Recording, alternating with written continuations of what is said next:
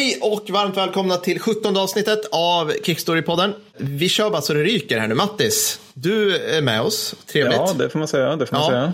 Har, har det hänt något sen sist? Nej, eller alltså, ja, vi spelade in den 11 november. Så att det är Armistice Day idag. Mm. 11, 11 klockan 11 1918 slutade första världskriget. Så att det, det har ju hänt. Mm. Sen ville Fredrik att jag skulle ta upp det också. Att i förra avsnittet så nämnde jag det här med att det fanns risken för att Donald skulle göra Idi Amin-lösningen på det här som ja. problemet som är ett demokratiskt val.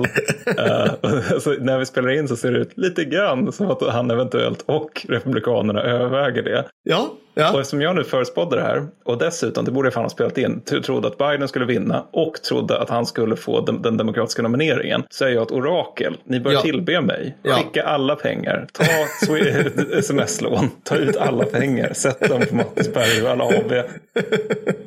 nu ser jag ännu mer fram att liksom om fem, ja, tio år liksom, i Kickhistory-podden så blir det some kind of monster där jag och Fredrik sitter i långa terapisessioner. Vi berättar att du har liksom helt blivit personlighetsförändrad. Och inte bara av liksom så här, det här högan av kokain som du, som du dyker ner i liksom på fester. Utan nej, du, nej, Mattis är så konstig. här, liksom, person, den här maoistiska. Men hur är det själv? Det är bra, tack. Ja. jag är inte oregerad. Jag var helt övertygad om att Trump skulle vinna. Helt ja. övertygad. Så kan det gå. Men det för mig faktiskt lite grann till min eh, shoutout jag har här. Och det är att snutstudenten skrev så här att skit i vem eller vad som blir USAs nya president. Vi har för fan krigshistoriepodden att avnjuta istället. Och det där tycker jag är trevligt. Det gäller ja. att ha bra, ja, det gäller att ha bra prioriteringar här i livet. Ja, ja. i förekommande fall krigshistoriepodden. Ja, precis. Alltså jag har en helvetisk massa shoutouts. det, det var nämligen så, jag vet inte om det är aktuellt fortfarande och i skrivande stund eller tal, talande stund så vet vi ju inte hur det gick det där. Men vi har ju hållit på att propagera för att folk ska gå in och rösta på oss på guldpodden.se och det måste, det måste väl stängt ner när det här kommer va? Ja, det tror jag. Jag har återigen inget datum i huvudet men vi, jag är rätt säker på det. Oavsett så la jag upp någonting ganska slött och eh, slappt på Instagram. Det var typ, ja det vore kul om ni kunde rösta. Jag vet inte om det var den här slappheten i det hela men det ledde till att det var, för, för det var vår Insta sida i alla fall, sju helvetes massa människor som delade det hela i sina stories då. Så därför så blir det shoutout till Game Bred-TV, vilket även är den person som gav oss en ny mick. 303 insatskompaniets försvarsmemes, PKT, F-bassäkaren, Fredrik Gustafsson, Lukas Kvorning, FK som fan. Alltså jag älskar det. det. Det, är liksom, det är folks nicknames i milisen som vi kommer starta sen. Ja, det känns det som. ja, men också så här 303 insats. Det borde ju vara bra liksom. Ja, är det, är det de som, nej det var några andra som, det var nog HV Und kompani som gav mm. oss eh, inspo till ett föregående avsnitt, eller hur? Det var inte de där? Jo, nej. Precis, ja. men precis, de ville höra om crap-vapen. just det. Eh, I det här fallet så har vi också fått eh, inspo just från en Instagram-följare. Det var, nu ska vi se här, Klas Kar Karin Obygden är användarnamnet. Jag vet Bra. inte om det är Klas eller Karin eller Obygden som vill ha det. Men vederbörande ville höra om hur små länder kan besegra stora i krig. Just det. Ja, och jag har tänkt på det här Mattis, det vi ska prata om idag. Jag tror det kan bli liksom en best off av Mattis och Per käpphästar. har du tänkt på att folk har fel om X? Ja, jag ja. håller med dig. Det är en så vanlig grej när de säger Y. Man blir så förbannad och så vidare ja. och så vidare. Ungefär som när du brukar smsa mig så här 02.30 på nätterna och bara här, någon har fel på internet. På det också. Stoppa pressarna. ja, jo, jo nej, men det förekommer. Det förekommer absolut. Jag menar, det, värst var det väl när vi släppte det Hiroshima-avsnittet. Var det avsnitt fyra eller vad För då, mm. då fick du en massa mothugg på Twitter. Jag vill minnas att du fick essäer av mig. Ja, exakt. Med källanvisningar. Obs, så här går det till. Eftersom jag inte kan någonting utan bara kan prata hög volym i den här podden så skickar jag alla frågor vidare till Mattis. Var, varvid Mattis måste gå ut i sin tänkarstuga, ta på sig sin arga hatt och sen skriva en längre essä som han ja. obs, smsar tillbaka till mig. Ja, jag har blivit ökänd för mina långa sms. Alltså, du är helt otrolig. jag när jag var pappaledig och satte upp en läslista om Stilla havskriget och skickade till dig. För ja. jag tänkte att du, du tycker också det är intressant med Stilla havskriget. Men jag fick svar på oh my god, du är helt jävla sjuk i huvudet som smsar så här långt. Jag visste inte vad jag skulle ta vägen. Men det var väl så här 40-50 boktitlar eller något. Ja, jag vet. Men som tur är, nu har jag synkat min, eh, jag synkat min mobil till datorn. Så nu får jag upp liksom att det plingar till i datorn. Så då kan jag, nu kan, när du skriver liksom essäer med dina mm. tummar så kan jag liksom bara på tangentbordet. Alltså, jag vet inte, jag borde inte säga det här för det är lite hemligt, men jag har skrivit 85 procent av en bok på mobilen. Medan jag var pappaledig och hade sonen i bärsjal på magen, hashtag hippie. Hashtag hippie. Men jag gick, upp och, gick omkring fem timmar varje kväll och till slut hade jag sett hela fem, Netflix. Liksom. Så då skrev jag 85 procent av en bok. Men det här var ett och ett halvt år sedan, så jag menar, jag har inte blivit färdig med den. Men det finns i anteckningar. Du, du är en av de här som har så här extremt specifik skrivprocess. Du måste Precis. ha en, ett mindre barn och vanka ru- på magen och vanka runt i ett eh, vardagsrum. Precis, och tänka väldigt mycket på första världskriget medan jag gör detta. Ja, ja. Svinbra. Okej, vi ska prata om varför små länder besegrar stora länder. Och det här har vi ju delat upp lite, Mattis. Har vi inte det? Jo, det har vi. Vi kommer prata strategiskt och taktiskt. Och eh, vi kommer bland, sammanblanda de här extremt mycket och ta höjd för eh, typ så här uh, mjärda många stickspår skulle jag vilja Ja, gissa. ja. Och vi ska försöka hålla oss till timmen den här gången för Fredriks skull. Han är tillbaka förut, han sitter med oss. Jajamensan. Förra gången sa vi, nu måste vi ha disciplin. Förra avsnittet var det längsta någonsin. Resultatet ännu längre avsnitt, ännu längst någonsin. Så att nu, okej, ja men precis. Och grejen är ju också att vi ska ju, eftersom vi delar upp det ta- eh, taktisk och strategisk nivå så är det väl ungefär så att den strategiska nivån, för att förklara för den som inte vet, det är där man faktiskt vinner krig. Medan den taktiska nivån är snarare där man vinner strider. Så att alltså, avsnittet blir också lite uppdelat mellan varför länder vinner krig och varför länder vinner slag, om du förstår vad jag tänker. Precis. Jag kommer också slänga in ord som typ så här operationskonst. Och där kan jag väl hänvisa tillbaka till typ så här avsnitt mm, sex kanske, eller fem, där vi pratar lite om tyskar och sådana här grejer om operations. Där skulle jag kalla det lite grann mitt emellan ungefär. Mm, jo, jo. Det är en väldigt hög nivå som har med politik att göra, men det är inte, det är inte på operationskonstnivå man bestämmer om man ska sätta sitt lands ekonomi på krigsfot. Nej, men för det är ju strategin. Alltså, jag menar, strategi, det, det är ju där, där börjar det handla om just det här, liksom, hur mycket kan vi producera i de här fabrikerna? Hur ser vi till att det går fartyg över Atlanten och Stilla havet till de här länderna? Alltså det är ju den strategiska nivån. Den är egentligen ganska trist att läsa om. Alltså, det, det är därför, men det är så här, när man spelar dataspel, vilket vi båda har gjort, då, då är ju, det, att det heter strategispel är ju sällan sant egentligen. Alltså, det är väldigt, det, utöver Paradox-spel så är det väldigt sällan man håller på med de där stora flödena. Liksom. Mm. Vi har för övrigt en, en följare på Twitter som vill att du ska livestreama när du spelar Hearts of Iron i typ ett dygn.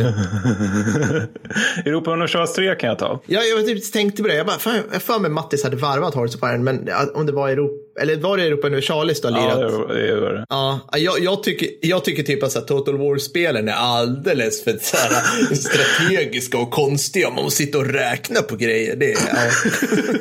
Ja, nej, alltså, nej men det, är ju, det, det, det har jag spelat sönder mig själv på. Jag upp, återupprättade Rom med påvestaten i EU3 vid något tillfälle. Det, det var en rolig resa. Lyssna nu alla ni som vill att vi startar en Twitch-kanal. Det kommer liksom bli så här, Per sover i ena micken och Matti sitter där, mm, aha, mm, stryker sig i skägget. Byråkratin nu på 1500-talet är Ja. viktig för att vi ska ta Ryssland på 1600-talet. Men, ska vi köra eller? Vi kör Ja, vi, vi kör, vi kör nu. Okej, men då tänker jag att jag, bara- jag tänker börja med en liten orientering här. Ifall vi börjar liksom lite grann med det strategiska skeendet. Då. Och det är att det finns en gubbe som haft väldigt, väldigt rätt. Och det är Ulf Brunnberg. Nej, det är det inte. Utan det är Karl von Clausewitz. Han lyckades nämligen, den är tysk, komma fram till någonting som ingen tysk någonsin har förstått under något tyskt krig under 1900-talet. Det vill säga, kriget är bara en fortsättning på politiken, men med andra medel. Slut citat. Det finns en annan översättning som är också att det är en, en, en fortsättning på den politiska diskursen, men med andra medel. Men skitsamma. Poängen är att kriget är en fortsättning av politiken. Man har politik och sen så kör man krig när politiken liksom har nått vägs ände. Och det är rätt många som har läst det här, alltså typ, jag mig att Lenin och Hitler läste, eller gjorde- tolkningen liksom att ja, okej, men det innebär att krig är berättigat, det är ett legitimt ma- eh, maktmedel helt enkelt. Det är lite grann som att ja, men vi, vi tillsätter en utredning här om hur socialförsäkringssystemen i Sverige ska fungera och när det slutar fungera så är det lika legitimt att angripa Norge. Eh, jag bara håller med. Ja, vadå? Ja, det är bra. Men alltså, att en klokare tolkning av det han säger där, det är att kriget är underställt politiken. Alltså att eftersom det är fortsättning av politiken är underställt politiken Ja. och det innebär att krig i praktiken handlar om att vinna politik. Och det, är där, det är det som är den översta strategin egentligen, den översta strate- strategiska nivån, det vill säga diplomatin. Vilket väl då är en förklaring till varför tyskarna är ganska dåliga på att vinna världskrig till exempel. Och eftersom Palme säger att politik är att vilja, så börjar vi komma in på så här viljornas kamp här lite. Ja, Just det, och eftersom. Clausewitz säger att det handlar om att påtvinga fienden sin vilja, så nu börjar det här bli luddigt. Där har vi fått, fått in Palme och Clausewitz och en massa. Det är bra, jag gillar det. Och Ulf Brunnberg. Nej men alltså grejen är att jag, jag, jag har någon form av tanke om att andra världskriget kanske har förstört oss lite grann som, som, som kultur när det gäller hur vi ser- på krig. För att jag tror om man tänker sig mallen för hur vi tänker oss att krig ska utkämpas så är det ju liksom andra världskriget. Är du med jag tänker? Mm. Ja, att alltså, det- den, den här stora apokalyptiska, alla, liksom så här, alla spjäll öppna, hela samhällen mobiliseras in till döden i princip. Ja, men också att man verkligen krigar hela vägen in i kaklet. Mm. Alltså att det, det slutar när eh, man har atom och brandbombat Japan sönder och samman och när Berlin har fallit. Liksom Mm. det, det, det finns inte det här med att de står vid gränsen nu, vi kapitulerar, utan det är liksom hela vägen ner i Mm. helvetet. Och sen, det är ganska ovanligt. Och sen det andra är ju också att det är så här tydligt ont mot gott, eller i alla fall tydligt ont. Sen kan man ju vara lite, lite gråskalor här och var. Och sen Mm. Ska så du gå turn on me igen nu Mattis? Är det det Ja, du men jag tänker? Stalin är väl inte det bästa exemplet på Ah, tydligt okej. gott. Så det, nej, men sen också det här med att det är en total seger och en total förlust som är resultatet. Det, det är ju också så, jag tänker att det är så man gärna tänker sig att ett krig ska sluta. Liksom. Att nu invaderar USA Irak. Okej, då är det färdigt när Bagdad har fallit. Punkt. Sen Mm. går det fram till vad är det, 2011, 2012. Sen kan amerikanerna börja fundera på att kanske lämna Irak för att det är då det börjar lugna ner sig lite grann. 8000 stupade senare liksom. Ja, det- och liksom de flesta är efter invasionen. Liksom. Men det är rätt få krig som är på det här, eh, på det här viset. För liksom de flesta, skulle jag tro i varje fall, slutar ju med att ena sidan, eller båda sidorna, känner att nu får det fan vara nog. Nu, nu, nu vill vi ha ett fredsavtal. Och sen så gör man, har man ett fredsavtal, det blir ganska små landa åt, åt ena eller andra hållet. Och liksom segern är ganska begränsad. Och det finns ju undantag från det här. Men, men i regel så är det ju så det har fungerat historiskt. Men typ alla tänker sig krig som just andra världskriget. Hela vägen in i kaklet, total seger, total förlust. Och det här gjorde typ Pentagon under Vietnamkriget. Det var, jag tror Peter Englund som uttryckte som så att de tittade ut över eh, Vietnams kullar och såg Normandies stränder. Aha, ja men betedde de sig därefter då? Ja, till viss mån i alla fall. Ja, ja det kanske de gjorde. De var ju svindåliga på coin. De var väldigt förtjusta i tanken för, jag tror det är Neil Keenan som beskriver det här, att, eh, han, att de, de, ska bygga, de ska göra som de gjorde i Normandie. Man ska liksom bygga upp en stor killing machine. det handlar om att se till att det kommer bränsle till förbanden. Det handlar om att det kommer ut liksom stridsvagnar till förbanden och så vidare. Och sen det här med att vinna politiken. Det är någonting man lite grann glö- glömmer bort i all uppståndelse kring det här med att fixa en bra body count och fixa till det. Liksom, så att, ja, men, har vi glassfabriker i fält? Ja, det har vi bra. Ja.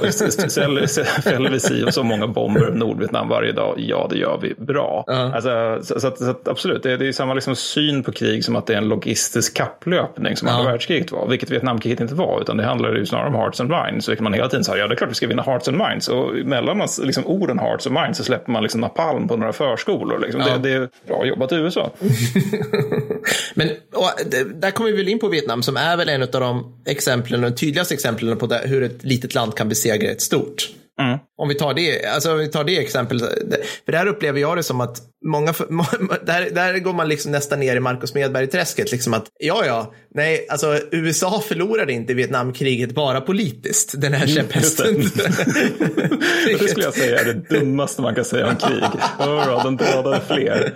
Fint. Men då, då, då missar man ju det med förlängningen av politiken med andra medel lite grann. Eftersom, okej, de, visst, vietnameserna förlorar de flesta av slagen. Det är också en så här fullkomlig missuppfattning att de förlorar alla slagen. För att, alltså, ja, eh, Ong Tan 1967, Fibers Rip, Rip, Ripcord 1970 är amerikanska förluster mot vietnamesiska förband. Liksom. Och sen så är det också en rad sydvietnamesiska förluster. Då. Jag menar, Sydvietnam var också en ganska viktig aktör. Förlorade var det fem gånger så många stupade i Vietnamkriget som USA gör. Så att man kan inte bara tänka bort dem helt och hållet. Men vart skulle jag ens komma till det här? Nej men så grattis, ni har dödat fler än de här liksom, ulänningarna har dödat av er.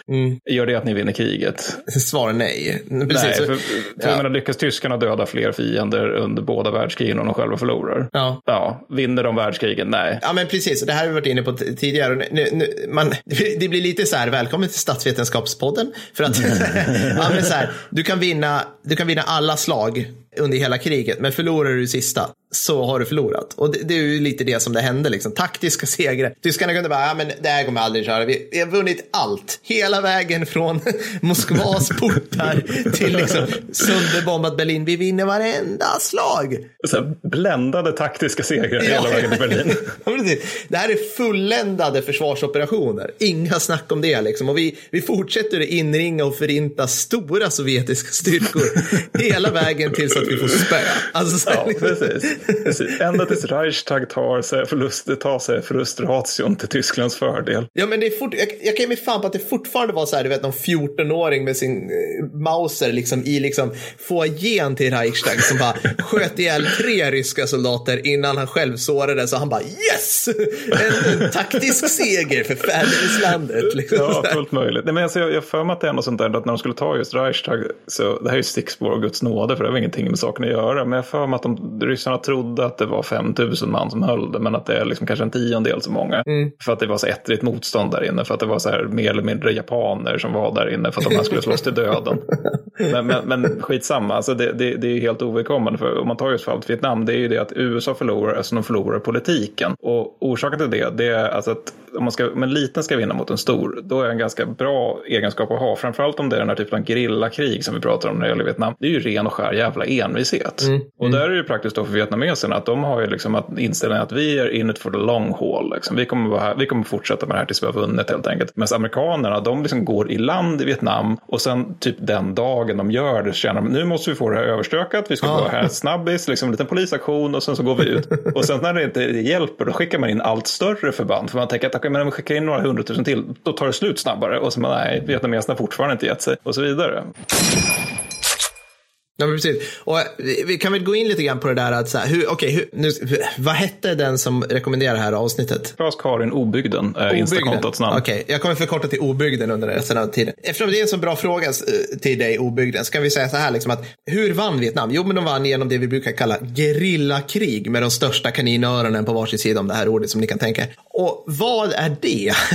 Mattis, skulle du vilja liksom leverera en definition av gerillakrig? Alltså min, min bild av det hela är ju egentligen alltså att det är den svages krig. Alltså att man, man förstår att vi kan inte göra som islam, Islamiska staten, det vill säga vara helt jävla dumma i huvudet och utmana liksom en starkare motståndare i konventionell strid. Utan vi måste gå under jord, vi måste vara återigen in it for the long haul, vi måste använda liksom lätta förband som ofta lever tillsammans med befolkningen som vi strider bland. Och vi ska helst vara på hemmaplan också för den delen. Och vi ska bara liksom göra nålstick tills fienden tröttnar och går sin väg. Mm, ja, men precis. Och egentligen, alltså, det, när man tittar på vad, vad det faktiskt vad det kokar ner till så är det att slå där fienden är som svagast. Vilket alla gör. Alltså, det, är liksom ett A på typ så här hjälteskolan Karlberg som man lär sig. Alltså, du anfaller ju inte liksom där fienden är som starkast, du tar ju alltid där den är som svagast. Du använder alltid liksom okonventionell krigföring, tänk utanför ramarna. Alltså, så här, vi har ju gått så långt vi kan ifrån liksom den här amerikanska officersmanualen från andra världskriget, eller den brittiska för den delen, där vi, som vi har tagit upp i tidigare avsnitt, där man säger så här, ja men mm, det viktigaste är,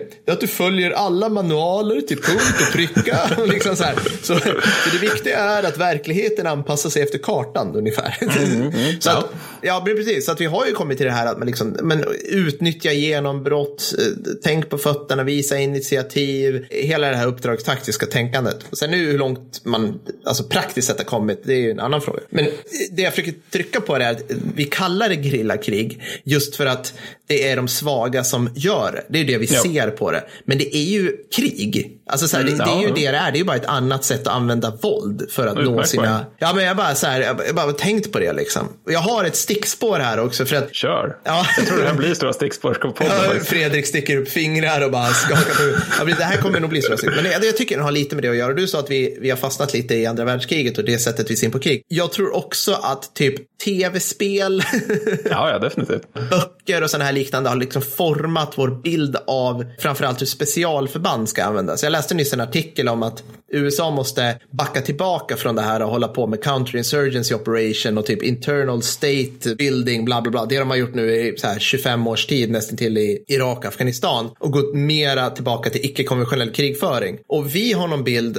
att specialförband, de ska slåss de ska ta sig an de svåraste delarna av motståndarens Just arsenal. det. det är de som ger sig på stridsvagnarna. Liksom. Ja, ja men typ. Ja, men liksom, det är nästan så här att vi tänker oss att specialförband ska ge sig på andra specialförband. alltså, så här, de, de, de, ska, de ska typ som i Call of Duty, ska du, de ska liksom ge sig på de starkaste motståndarna för då är de liksom i paritet. Ungefär som en slags stridsvagnsduell, tänker man sig. Och det, inget kan vara mer fel. Det de gör det specialförband ska göra i krig, ska göra, det är ju det att, det, det är det att begri, alltså bedriva en slags gerillakrigföring. Så de, mm. de ska innästla och slå ut Fredrik Hagelins lilla specialsambandsenhet så att den svenska brigaden tappar samband. Ja. Det, de, det de ska göra är att typ ge sig på trosssoldater som kör lastbil, spränga de här lastbilarna så att Mattis brigad inte får någon ammunition. Slå mot mjuka mål helt enkelt. Slå mot väldigt mjuka mål. Så att allting det här, liksom,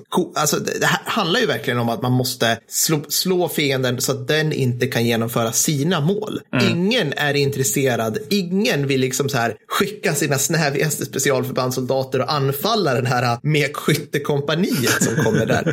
för man är inte Master Chief i Halo. Alltså, Nej, för, för så där är det ju verkligen i COD. Där springer man ju alltid omkring sina som är, man är, spelar ju alltid som en operatör som är liksom över Devgru. Ja, ja, ja, det är liksom. Devgru är, det, det, det är tross-soldaterna för det här, ja. den här operatören man spelar som. Och sen så ger man sig på liksom, ja men just mekskytte eller liknande. Det, man stormar ju stränder och sånt där som ja. i COD som specialförbandsoperatör. Det är ganska lite det här med att bara ligga i ett kärr i evigheter och spana. Ja, ja precis. Inhämta underrättelse. Och ja, för att komma tillbaka till Vietnam. ja. ja, precis. Där många specialförband, amerikanska specialförband föds för om vi ska liksom försöka knyta Absolut. ihop det. Ja, precis. Och där, där pratar de ju att det ska de komma tillbaka till. Jag menar, det vi kallar idag för Special Forces, alltså amerikanska arméns specialförband eh, Green Berets, gröna baskarna. Deras huvudsakliga uppgift var ju att effektivt skulle jag säga, alltså framgångsrikt, att utbilda, vad hette de här, den här ursprungsbefolkningen i Vietnam nu Mattis? Montagnard eller något sånt där. Jag vet inte hur det uttalas, men Montagnards eh, brukar man tror jag låter på engelska. Det är ju bergsfolk. Ja, precis. Att bli motståndsrörelser i, i Vietnam mot NVA och Vietkong och sådär. Framgångsrikt skulle jag vilja säga. Och liksom, där har man ju verkligen en, eh, en katalysator som gör andra förband ännu effektivare. Det är ju det mm. de ska vara. Så. Jo, de hade ju även de här Studies and Observation Group såg, som, som mm. Eh, de, de gjorde, sysslade väldigt mycket med sånt också. De, de, om vi någonsin gör en podd om så här galnaste specialförbanden, det ligger de väldigt bra till där. Men här, alla grejer de fick för sig. De luftlandsatte isblock i fallskärmar och sånt där. Bara för att få fienden att tro att det skett en luftlandsättning här, som isen smälter. Smart! Ja. men ja, nog om det. Nog om det. Nej, men så att gerillakrigföring handlar ju om att få också då lokal överlägsenhet. Och det där, jag, jag kommer på en enda, jag har ingen aning vad det slaget heter, men där de ett gäng nordvietnameser lyckades utplåna något amerikanskt kompani. Det här har väl hänt flera gånger, men det här, jag har det här i huvudet så jag berättar precis om det. Och det var helt enkelt så att de överföll de här längs en marschväg och la sig så nära den här marscherande då i djungeln, amerikanska skyttekompaniet, att de kunde så att säga negerade luftunderstöd. De, de så att säga negerade indirekt eld och liknande. Och det är ju det man måste göra för att kunna slå större styrkor. Alltså du måste lägga dig så jäkla nära och ha den lokala överlägsenheten. För att som vi tog upp i fin, Finlands avsnitt, det är inte så här att, alltså, det, är, det är inte så här att en finsk soldat är liksom under vinterkriget och det här heroiska som vi pratar om, är skottsäker, stark som fyra ryssar, du vet, skjuter laserstrålar med ögonen och liksom bajsar guld. Utan det är, det är hur man använder dem lokalt. Mm. Ja, men det, det, det sker lite liknande vid Jadrang, alltså den delen, mm. den landing zone som inte är den som Nell Gibson står vid, vid We Were Soldiers. För där är det just det där med att vietnameserna ligger ute i elefantgräset och sen så liksom gör de liksom rullande eldöverfall medan de springer längs med den amerikanska marschkolonnen. Och det är liksom, så här, det är liksom helt otroliga förluster för de amerikanska luftburna just den, på den landing zonen som återigen inte skildras i We Were Soldiers för att det är en så här tråkig historia. Mm. Jävla skitfilm. Jävla skitfilm. ja, precis. Men, men hur gör man då, Mattis, om man ska vinna som ett litet land strategiskt, alltså vinna kriget? Ja, men alltså då är ju återigen Vietnam ett bra exempel. För att alltså, det de är duktiga på, det är ju som sagt envishet, men, mm. men också att de, eh, alltså de, de har många bra egenheter, bra, bra egenheter, de har många praktiska egenheter, egenheter mm. under kriget. Till exempel att de är väldigt duktiga på att använda propaganda. De, mm. de är jätteduktiga på att se till att, okej, okay, men nu dödade vi amerikanska soldater, bra, fotografera dem, se till att det kommer i händerna till, till liksom någon sydvietnamesisk eller amerikansk journalist, se till att det publiceras i USA så att man har en paus i viljan undrar varför är min värnpliktige son i den här skiten? Mm, mm. Och sen är det också det här med att eftersom det finns liksom från mitten av 60-talet framåt ett allt mer växande krigsmotstånd i USA så är de ju också duktiga på liksom att, att poängtera det motståndet för amerikanska soldater. Liksom. Mm. Alltså det, det, är ju mycket sånt här när de är ute och drar i, i bushen, liksom, att de lyssnar på nordvietnamesiska radiosändningar som är av typ typen att ja men eh, din, eh, lyssna här amerikanska soldater, era flickvänner ligger med massa långhåriga hippies när ni är ute och slåss i det jävla skitlandet. Liksom, varför gör ni det? Alltså, de är väldigt duktiga på propaganda och också ja. liksom att bara hela, hela tiden använda propagandan för att liksom vinna politiken. Och de har ju liksom rätt, de är ju mycket mindre än USA och sålunda är de ganska liksom, det, det är lätt att skapa en Davids kamp mot Goliat narrativ kring det här. Mm. Men sen är de också beredda att ta förluster. De, är, de tar 600 000 till en miljon stupade under det här kriget beroende på om det är europeer eller amerikaner som räknar. Man är helt enkelt lite osäker. Ja. Och, och det är ju också det till skillnad från USA, för för USA så är det ju här, och det här är ett annat viktigt ingångsvärde för, för vietnameserna, det är att för USA så är det här ett perifert legionärskrig som de som sagt bara vill få överstökat. Ja, ja. Medan för Nordvietnam är det här ett korståg. Ja, precis för hela dess existens. Liksom. Ja, och det finns här beskrivningar från, av veteraner som, som var från Nordvietnam som beskriver liksom hur det här, liksom, hela vår kultur kräver av oss att vi ska slåss. Liksom. Hela, alltså alla andar, alla förfäder kräver att vi ska följa den här traditionen som vi har som folk, att vi ska liksom preja ut inkräkten i havet. Liksom. Att stupa fosterlandet är en mans högsta plikt och privilegium. Den där typen av grejer som de har med sig i ryggsäcken när de går mm. ner längs Ho Chi Minh-leden. Liksom. Och det här ger ju Nord, Nord en helt annan uthållighet och de har ju dessutom en ännu större fördelen mot jämte syd, det är att nordvietnameserna och sydvietnameserna är ganska överens om att de riktiga vietnameserna, det är nordvietnameserna. Aha! Ja, eller liksom inte rakt av, men, men alltså syd har ju det här problemet med att det är liksom katolsk ledning, buddhistisk befolkning och en massa ah. bönder som liksom inte är så här helt jätteintresserade av kriget till att börja med. Och om de nu tvingas välja så ja, nord,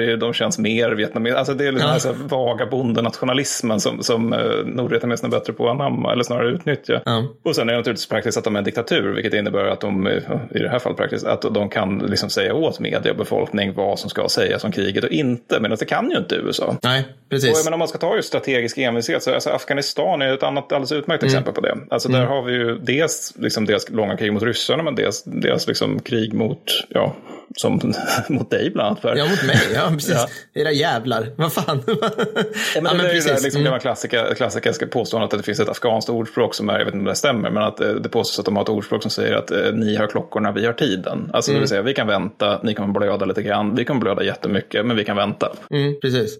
Så vad, vad ett litet land som, bara är, som är envist? Där har ja. vi regel ett. Ja, precis. Ja. In it for the long haul. Ja.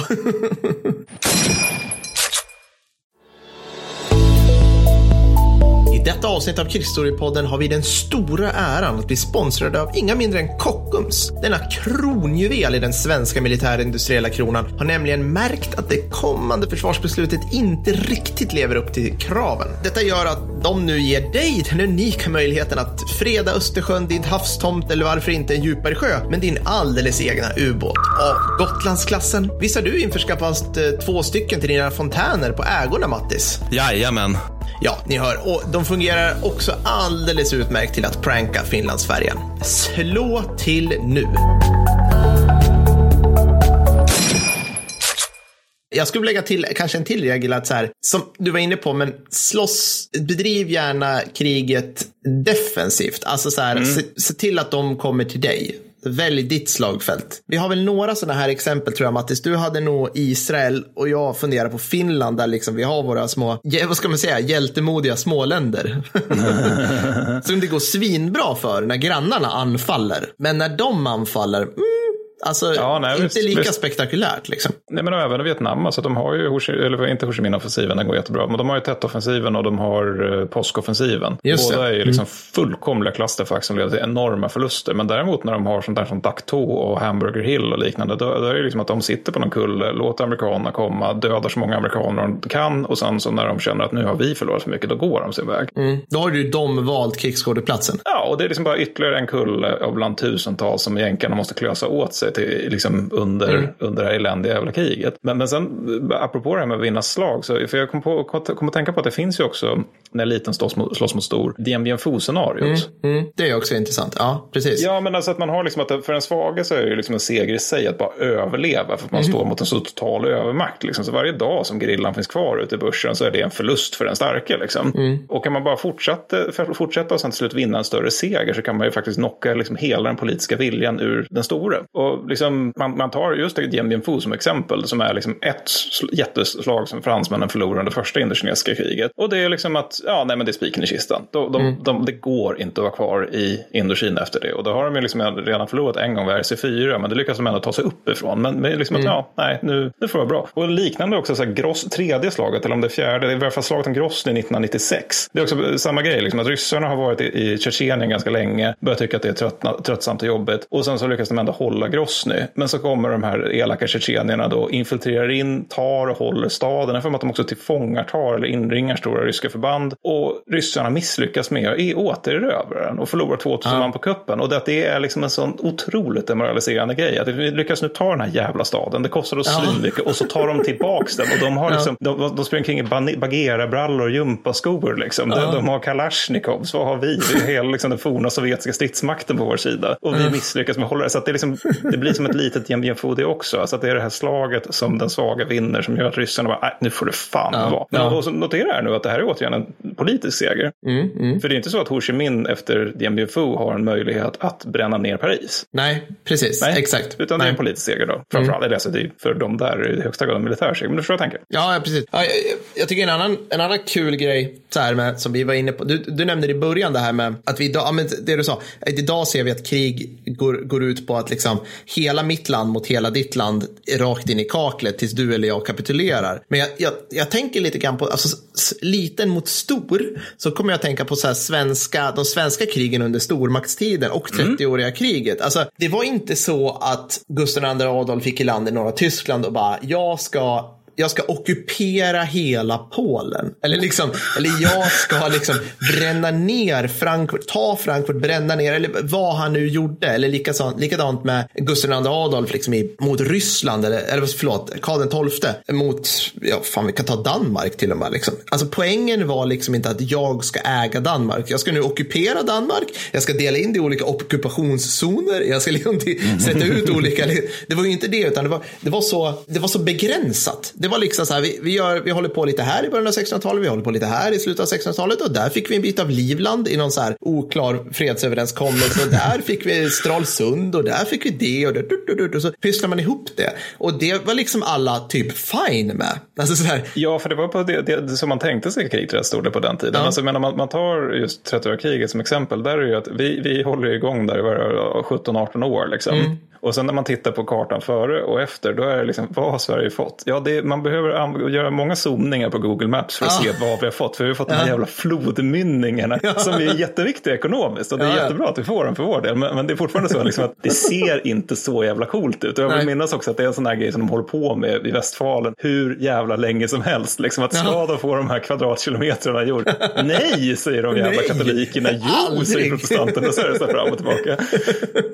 ja, men precis. Så att, och, och då, det är bara i sådana krig, och det är egentligen hela den perioden som gör att vi tänker så här, fy fan, karolinerna, vilka jävla, alltså de hade den här gå på-taktiken, de hade snabbsky, eller snabbskjutande artilleri ska vi inte ta, men de hade liksom jävligt aggressiva grejer och så hade de de här små hästarna som man ser på armémuseet, som står nära varandra och då, då rider de in i fienden i en plog. Knä om knä. knä om knä. Ultima Thule-känslan ökar. Jajamensan, ja. det är bara Sabaton ekar i hörlurar. Ja, liksom det är så jävla balla. Och och vi vinner slaget. Och det är tur det, för nu är alla karoliner döda i fältsjukdomar eller lemlästade. Och vi bara, åh, det räckte. Det räckte för att göra den här lilla, liksom som du sa, territoriella förändringen. Mm. Men det hade ju aldrig i helvete räckt till att faktiskt besegra en annan krigsmakt. Eller alltså besegra en annan nation. Inte ens på, alltså verkligen inte på 1600-talet. Kanske nej, tidigare liksom. Nej, för då, vid då laget så är ju liksom statsmaskineriet mäktigare än det dödliga maskineriet. Liksom att man, man, det, det, går snabbare för en stat att stampa fram nya liksom så här bondsöner som bara ska kastas ut i stålstormar än det tar, än det tar för en armé att ha ihjäl dem. Liksom. Precis. Men, men, men just eh, de här svenska insatserna under stormaktstiden är också ganska bra exempel på just alltså, när liten slår mot stor och vinner just taktiskt. Alltså mm. just hur viktigt det är med, i de sammanhangen med, med att ha liksom en god och framstående taktik. Alltså Gustav II Adolfs eld och rörelse revolutionerar hela jävla krigföringen för all framtid egentligen. Mm. Han har anklagats för att ha uppfunnit det moderna kriget på grund Oj, av det.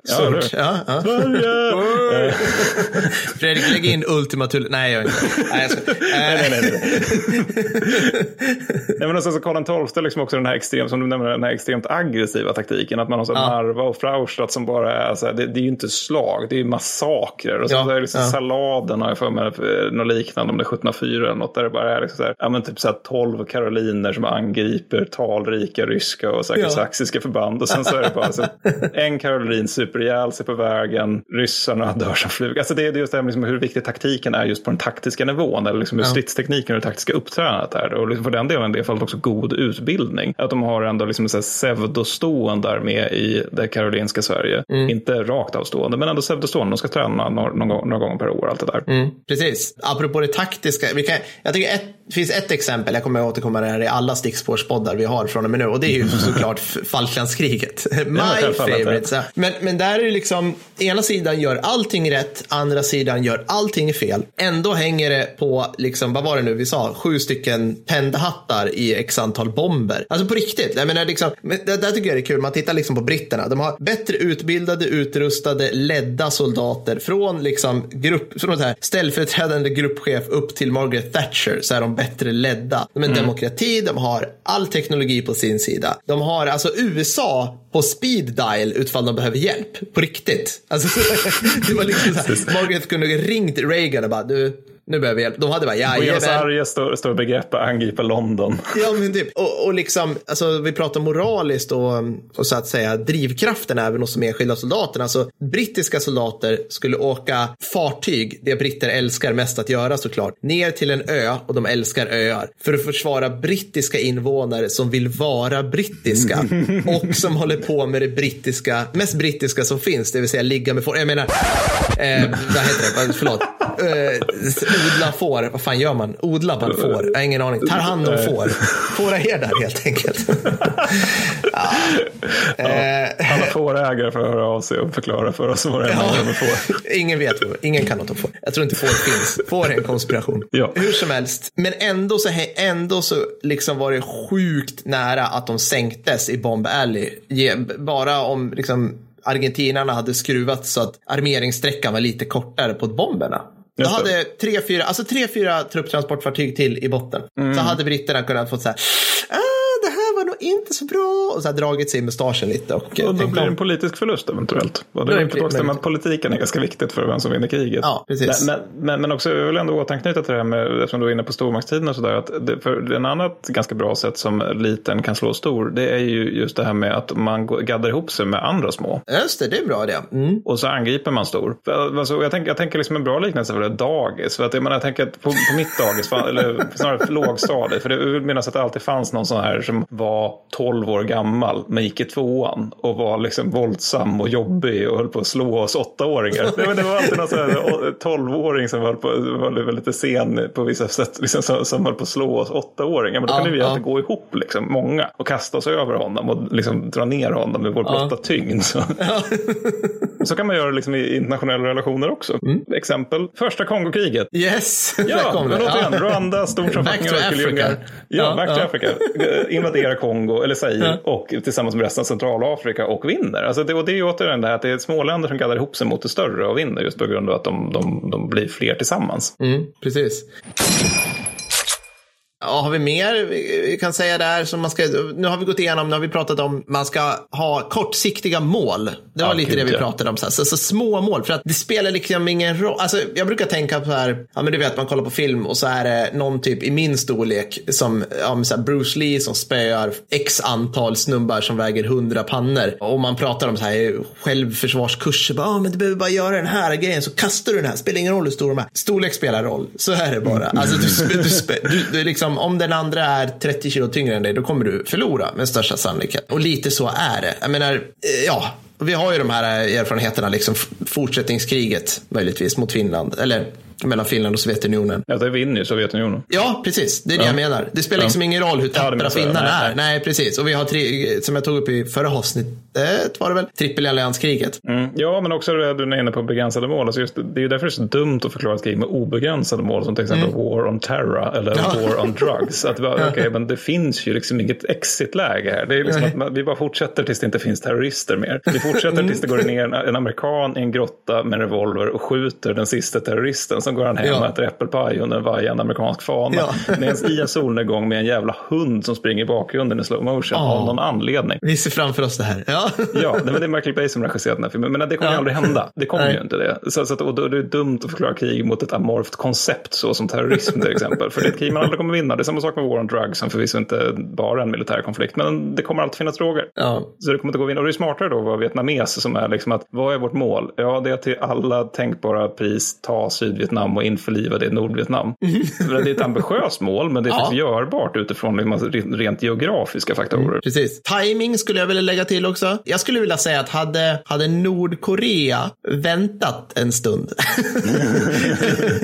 inte varit så jävla trigger happy. Inte varit så jävla trigger happy. Alltså så här, vi, pra vi pratar liksom om att in, USA ville inte vara i Sydkorea och Truman hade annat för sig. Så det är mycket möjligt att de hade dragit ner på truppstyrkorna i Sydkorea. Och det var ju nära också. Menar, då, då hade ju liksom, då hade ju kunnat Nord kunnat tagit Syd och ställt, dem, ställt USA inför ett fait accompli. Där de hade varit tvungna att liksom invadera från scratch. Ja, och det hade blivit mycket jobbigare. Ja, så där hade de kunnat vinna. Det skulle jag väl säga. Ja, ja men sen, sen också, jag vet inte, det, som vi pratade liksom lite grann om det här med, med, med strategi och taktik och sådär. För det var någonting jag, jag, som slog mig lite grann, eller som slagit mig lite, jag vet inte, det börjar bli nästan en liten pet peeve just när man pratar strategi. För, för det, det gör vi oss skyldiga till, liksom att man ofta när man pratar krig pratar om liksom förlustratio och liknande. Mm. Och då är det återigen, ja. för att ta ett litet exempel på det här laget nu med Vietnam, det är liksom att den amerikanska förlustration är ju synnerligen god. De döda mm. betyder fler nordvietnameser än de själva förlorar. Men de förlorar fortfarande kriget. Och det är ju det liksom att det här med alltså, förmågan att tillfoga förluster är faktiskt ganska överskattat på strategisk nivå. Mm. Alltså, ja, det är ju praktiskt naturligtvis. Det är väl jättebra om man kan se till liksom, att, att ens förband dödar fler än de själva mm. förlorar. Men det är ju inte krigsavgörande, i alla fall inte nödvändigtvis. om Nej. man vill ha exempel så tyskarna under båda världskrigen som sagt. Du nämner Koreakriget, utmärkt exempel. För jag vill minnas att alltså, amerikanerna massakrerade väl kineser och nord nordkoreaner under hela det kriget. Och det är fortfarande ja. så att det är så här, ja vi står här vid den här satans breddgraden ja. fortfarande. Vietnam återigen, Afghanistankriget för ryssarnas del. Och jag menar, i alla fall första halvan av stora nordiska kriget för vår, vår svenska del. För som sagt, det är liksom Fraustadt, det är ju liksom en, det, det är ju inte ett mm. slag. Det, det är liksom bara så här,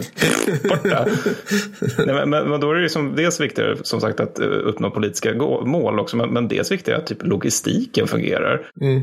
Typ så. Ja, ja men för menar, tysk logistik det är ju att alla får en korv och en limpa och sen order och marscherar österut.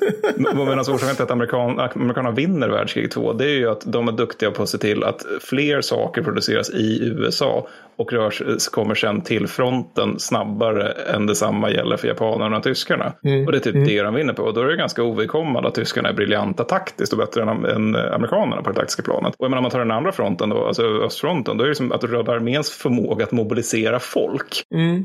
Den Precis. är viktigare än tyskarnas stridseffektivitet. För det spelar liksom okej, okay, men fine, ni förlorade just sju miljoner man 1942. Mm. 7 miljoner. Det är jättemycket folk. Ja, det finns en till röd armé som vi kan ta. Det är bara att ösa in här liksom. Help Oj, här kommer våra förband ifrån Sibirien. Titta vad lägligt. Fantastiskt. ja, precis. Tjena liksom. Dock Mattis, återigen, taktiska nivån är viktig att vinna också. Där är det bara, ju fler medeltunga bandmatade kulsprutor du har, desto bättre. Det kommer vi också trycka på en kopp som kommer kommer... ja, nästan inte. Det, obs, det är bara nästan ett skämt. Eh, ja, ja men eh, precis. Nej, men det jag är ute efter liksom att det här med stridseffektiviteten är någonting man liksom inte riktigt ska stirra sig blind på. Utan det man ska undra över vem som vinner kriget, givet att det inte är andra världskriget. Då, det är vem vinner politiken. Och där till och med andra världskriget kan man konstatera att vissa vinner kriget, eller politiken, eftersom vissa lyckas med att alliera sig med andra länder på ett sätt som är fördelaktigt för dem. Medan andra, läs Tyskland, lyckas inte med det. Och då förlorar de. För att fienden är fler helt enkelt. Det räcker Precis. Och det kommer få mig att tänka på, med risk för att totalt tidstämpla den här podden nu. Det är ett krig just nu mellan Armenien och Azerbajdzjan. Just det. Det lilla jag kan liksom snappa upp av hur det där går så slår azerbajdzjanerna ut väldigt mycket armenska typ stridsvagnar och luftvärnsrobotar och sådana här saker. Det betyder precis som du säger inte nödvändigtvis att Azerbajdzjan kommer vinna i någon form av så här strategisk kontext. Det, det går inte att säga för att jag menar förra gången så, så hade Azerbajdzjan all, alltså Nagorno-Karabach-kriget så hade ju Azerbajdzjan alla Alltså, I den klassiska Wikipedia-uppställningsgrejen så hade de allt på sin sida. Ja, men återigen, om de har fler att ta av så kommer det väga ganska tungt. Ja, eller liksom till och med kan det vara i det här fallet. Jag menar, det bor mer armenier i den provinsen, Nagorno-Karabach-provinsen än vad det bor ja. azerbajdzjaner. Så att återigen, alltså, där har du återigen liksom den här vietnamesiska variabeln. Att så här, de, det är vietnameser som slåss för vietnameser i Vietnam. Ja, ja, det, det kan liksom... det är jättepraktiskt. Då. Det kan kompensera rätt mycket. Så skulle jag, vilja säga. säga. Jag, jag säger inte att stridseffektivitet är, stridseffektivitet är helt ovidkommande, utan snarare att det är jättebra att ha, men här så ska man ju liksom kombinera det med någon form av politisk effektivitet också. Jag mm. menar, då finns det ju faktiskt exempel på det med och det är ju säg, tyskarna under enhetskrigen, alltså när de enas mot Danmark, Österrike och Frankrike, för där är det liksom att de har en jättehög stridseffektivitet. Men de begränsade politiska mål och Bismarck ville eventuellt ha ännu mer begränsade mål mm. än vad de faktiskt blev. Och sen mm. Fredrik den store är också en sån ganska bra ja. exempel. Liksom man tar en liten bit och sen så krigar man lite grann om det och sen så vinner man efter ett tag. Och jag menar USA under Gulfkriget också. Just det, precis. Ja, vi tar tillbaka Kuwait, sen är vi nöjda. Ja, sen går vi ut och vi, vi är jätteduktiga på krig, eller vi är betydligt bättre än irakierna i alla fall. Och sen har jag, jag hittade också i hjärnan någonstans en liten bubbla och det är Hizbollah. Ja, kör. Spännande. ja, nu ska alltså, vi oss det... in i Mellanösterns krig ja, här. Alltså, gud, ja fy fan. Det, det är väl också en sån här sak vi aldrig ska snacka om, Israel-Palestina-konflikten. nej, åh, så tröttsamt. Ja, nej. Jag har alltså maken till getingbo att ge sig in i. Liksom, jag har en åsikt, vad hela Twitter fattar eld. Jag har inte så mycket åsikter om det här om jag ska vara helt ärlig. Men jag tycker de kan sluta. Är du inte för tvåpartistaten? Mattis, är Hizbollah en terrororganisation? Mattis, vad är det? Precis. Ja, men alltså, Hizbollah har ju på många sätt en ganska omoralisk och tvivelaktig organisation skulle jag tro. Jag vet inte. Men de, men de är ganska obehagliga. Det är de. Men de är, de är dock ett ganska bra exempel på några som är rätt duktiga på att kombinera politik och stridseffektivitet. För att de föds ju under när israelerna rullar in i Libanon på 80-talet. Och det de inser ganska snabbt är att israelerna, och här är det Hizbollah som i högsta grad är den lilla och Israel som är den stora. Israelerna de har rörlighet och de har eldkraft på sin sida och de har också betydligt mer högkvalitativa förband än vad vi har. Vad gör vi åt det? Ja, för att citera den första punkten i deras taktiska betänkanden. Undvik det starka, anfall det svaga. Det vill säga angrip deras infanteri. Ja. Mm. Och sen också se till att det finns eh, salvpjäser i libanesiska bostadsområden som israelerna ogärna bombar och som vi använder mot eh, israeliska bostadsområden ifall de går för nära oss. Mm. Mm. Det är politik, fast en väldigt ja, våldsam politik. form av Precis. politik. Alltså det, det, är ju det är liksom inget man... ädelt krigförande, men det ska man heller inte hålla på Absolut med. Inte. Men det, det, är också att de har den här insikten att israelerna av gammal hävd är väldigt obenägna att vilja ta förluster. De vill verkligen inte göra det, varken civila eller militära. Nej. Det kan man ju förstå. Men, men de, de, är väldigt, väldigt känsliga när det gäller det. Så det liksom handlar, för Hizbollahs del handlar det bara om att se till att de tillfogas förluster. Det behöver inte vara så stora, utan det räcker med att det är några IDF-soldater som dör här eller var. Så räcker det för att Hizbollah ska se det som en seger och för att mm. Israel till viss mån även ska se det som en förlust. Så att, eh, dessutom duktiga på SIB och sånt där. Och också att de inte slösar bort sina krigare på samma vis som till exempel, ja, som tidigare nämnt, IS. Utan att de mm. angriper när de har goda chanser att vinna. Liksom bygger upp en styrka och sen an, ser till att den är ganska duktig och ser till att den, den angriper relativt svaga mål. Mm. Men och då är frågan, då kan de slåss? Ja, mm. Eh, de, de utkämpade 2006 någonting som kallas för slaget vid Bint Jebil. Så, jag tror det är arabiska, så det är det ja. språk vi misshandlar den här gången. Ännu ett nytt språk att misshandla, härligt. Ja. Hela världen. Nej, men, och det där är alltså, det, det är då Hizbollah som håller en stad som heter Bint Jebil och det är 150 krigare i den staden. Israel kommer då med 5000 man, varav ja. det är alltså fallskärmsjägare och det är de här, vad heter den där, Golani-brigaden tror jag där också. Ja. Mm. Två veckor slåss man om den här satanstaden. Ja, shit. Mm. Ja. 5000 mot 150. Ja. Israel tar inte staden. Ja. Så då är de ändå ganska bra på att slåss. Jag menar, visst, då är de tillfogas, ganska bra. Jag menar att de tillfogas ju högre förluster, men om man återigen liksom gör den här jämförelsen, hur många är de, hur många israelerna, så borde ju förlusterna snarare vara till Hizbollahs fördel. Om man ser liksom hur många krävs det för att tillfoga fienden en soldat och så vidare. Sen när man slår ut hela 2006 på sin helhet, då är det liksom att ja, de förlorar ju fler än Israel, det är väl klart de gör. Det är liksom en milis mer eller mindre, en ganska professionell milis med ganska tunga vapen, men det är fortfarande de möter fucking IDF som är liksom regionens ja, ja. bästa krigsmakt enligt typ alla bedömare. Ja. Så att liksom de, de förlorar typ dubbelt, tredubbelt så många som israelerna. Men, men, det är liksom inte som när palestinierna möter IDF där det bara är så här, ja men 12 israeliska soldater knarkade ihjäl sig, en båda sköt sig själv i foten ja. och liksom så här 18 000 palestinier dog. Utan det här är liksom så här, men dubbelt och dubbelt så höga förluster återigen, mot IDF. Så de är ja. ganska bra och de, är, återigen, de lyckas ändå kombinera det här med stridseffektivitet och politik och också utnyttja stridseffektiviteten för att göra den till politik genom att återigen utnyttja fiendens eh, aversion mot, mot att ta förluster överhuvudtaget. Ja, precis. Och jag menar, där har vi ju alltså, Israel är ju på den, Israel är ju på vår lista av de här länderna som slår ovanför sin viktklass. Och det här är verkligen den lilla mot den stora. Vi kollar liksom kriget 48, eh, 68, Jom Kippur etc. Mm. Alltså, alla de gånger där liksom de stora grannarna har försökt tillintetgöra henne så har ju hon bitit ifrån sig otroligt väl. Ja, Men här så genomför Israel anfallskrig och har inte det här uh, naturliga, alltså jag, jag, vet inte, vet du det vad deras, hade de något uttalat strategiskt mål med Libanon? Var det liksom så här tillintetgöra Hizbollah eller var det? Ja, men det, nej, det, det, var för att tillintetgöra PLO var det väl på den tiden. Ja. Har jag för mig i alla fall. Dålig på den här konflikten. Och återigen ett jävligt amorft mål. Alltså så här, hur, ja vadå, ska vi skjuta alla som har haft det med det att göra eller som tycker det eller liksom hur, hur besegrar vi den här, liksom, ja, ja. den här frihetsrörelsen eller vad vi kallar det? liksom någonting som är till stor del liksom en, en palestinsk nationalistisk rörelse, vilket innebär att ja. man på något sätt måste ge sig på den palestinska nationalismen. Den är också jättesvår att skjuta ihjäl. Ja. Eller liksom man får, ja, Precis. det blir inget bra. Nej, nej, jäkligt intressant. Och sen som vi, den är det alltid kul att höra när folk misslyckas i, i SIB för ja, lyssna på avsnitt ett när vi mm. pratar om sådana här saker. Så kan man säga. Avsnittet med sämst ljud kan jag för övrigt uh, hälsa till alla ljudkonnässörer. det här är bara corona-ljudet. Det var bara så här allmänt fuck up-ljudet. Ja, mm. vi hoppas att vi har svarat på obygdens fråga va? Ja, det här blev ju lite flummigare avsnitt, alltså det är lite ja. essayistiskt sådär. Men, men uh, det kanske kan vara intressant att lyssna på i alla fall. Tycker jag vi har gett folk lite insikt i vårt allmänna virriga tillstånd, hur vi tänker kring militära saker kanske. Totalt diskvalificerat oss. Ska vi köra en Vad har vi lärt oss sen sist då? Oh ja. Fredrik, kan vi få Vad har vi lärt oss sen sist gingen? Say what? Vad du har lärt dig sen sist? Jag tänker börja Mattis. Ja. Jag har lärt mig sen sist massa saker om Paraguay.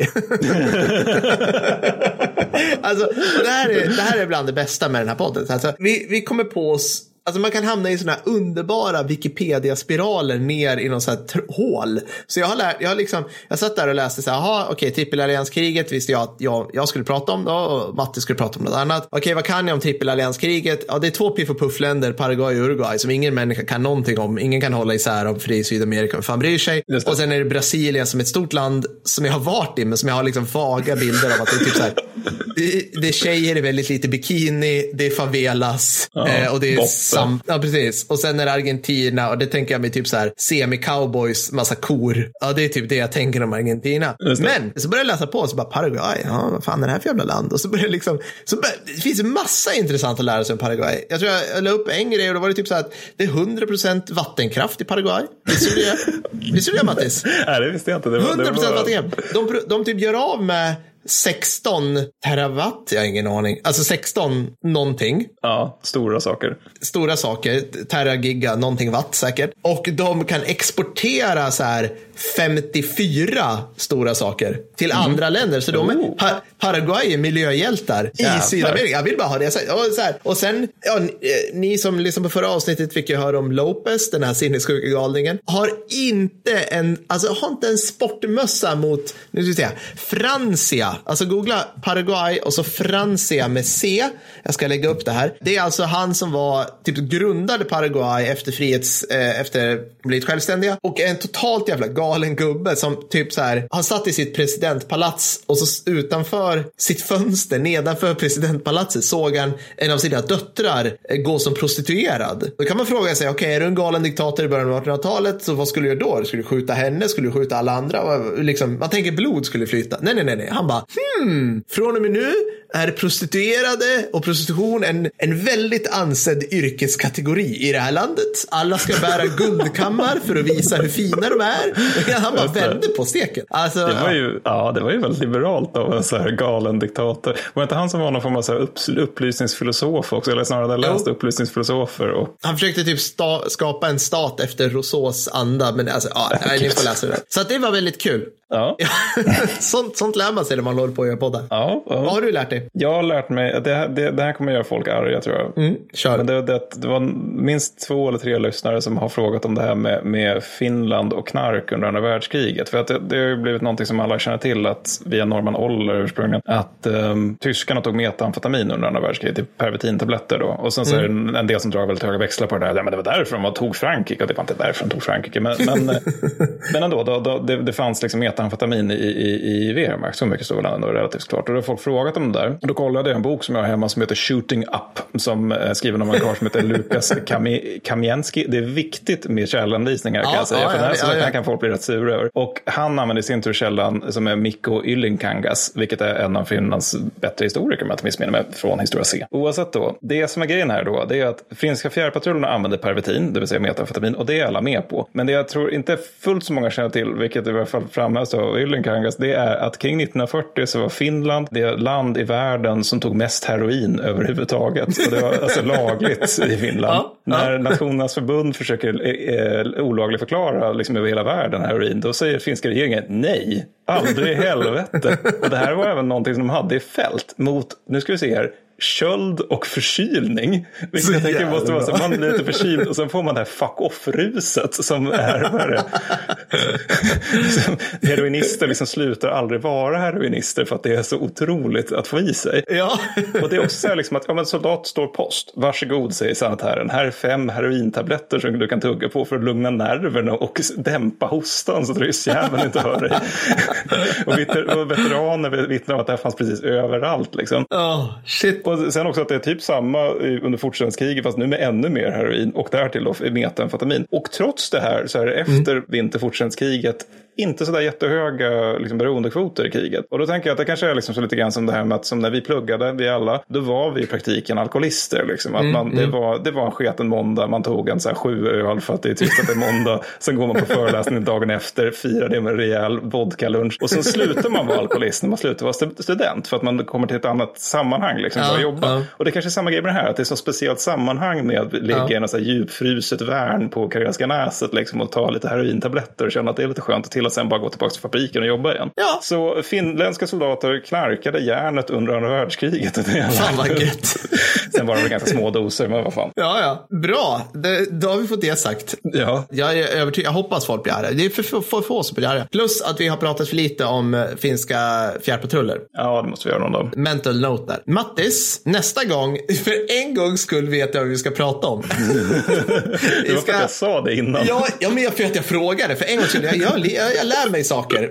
Var 17 avsnitt lär jag mig en ny sak. Så kan man säga. Ja. Vi ska äntligen tillbaka till Stilla havet och prata om slaget i Tarawa. Ja, 1943. Jajamän, väldigt lite flum, eh, väldigt mycket blod och eh, kärva marinkårssoldater mot ännu kärvare. Kan man säga så? Ja, det kan man fan eh, Helt ja, galna på Tarawa. ja, ja, det vill ni fan inte missa. Bra! Det, blir, det blir som kollavsnittet tänker jag ungefär. Ja, ungefär så kommer det bli. Gött, vi syns då. Yes, var det gött. Hej då! Hej.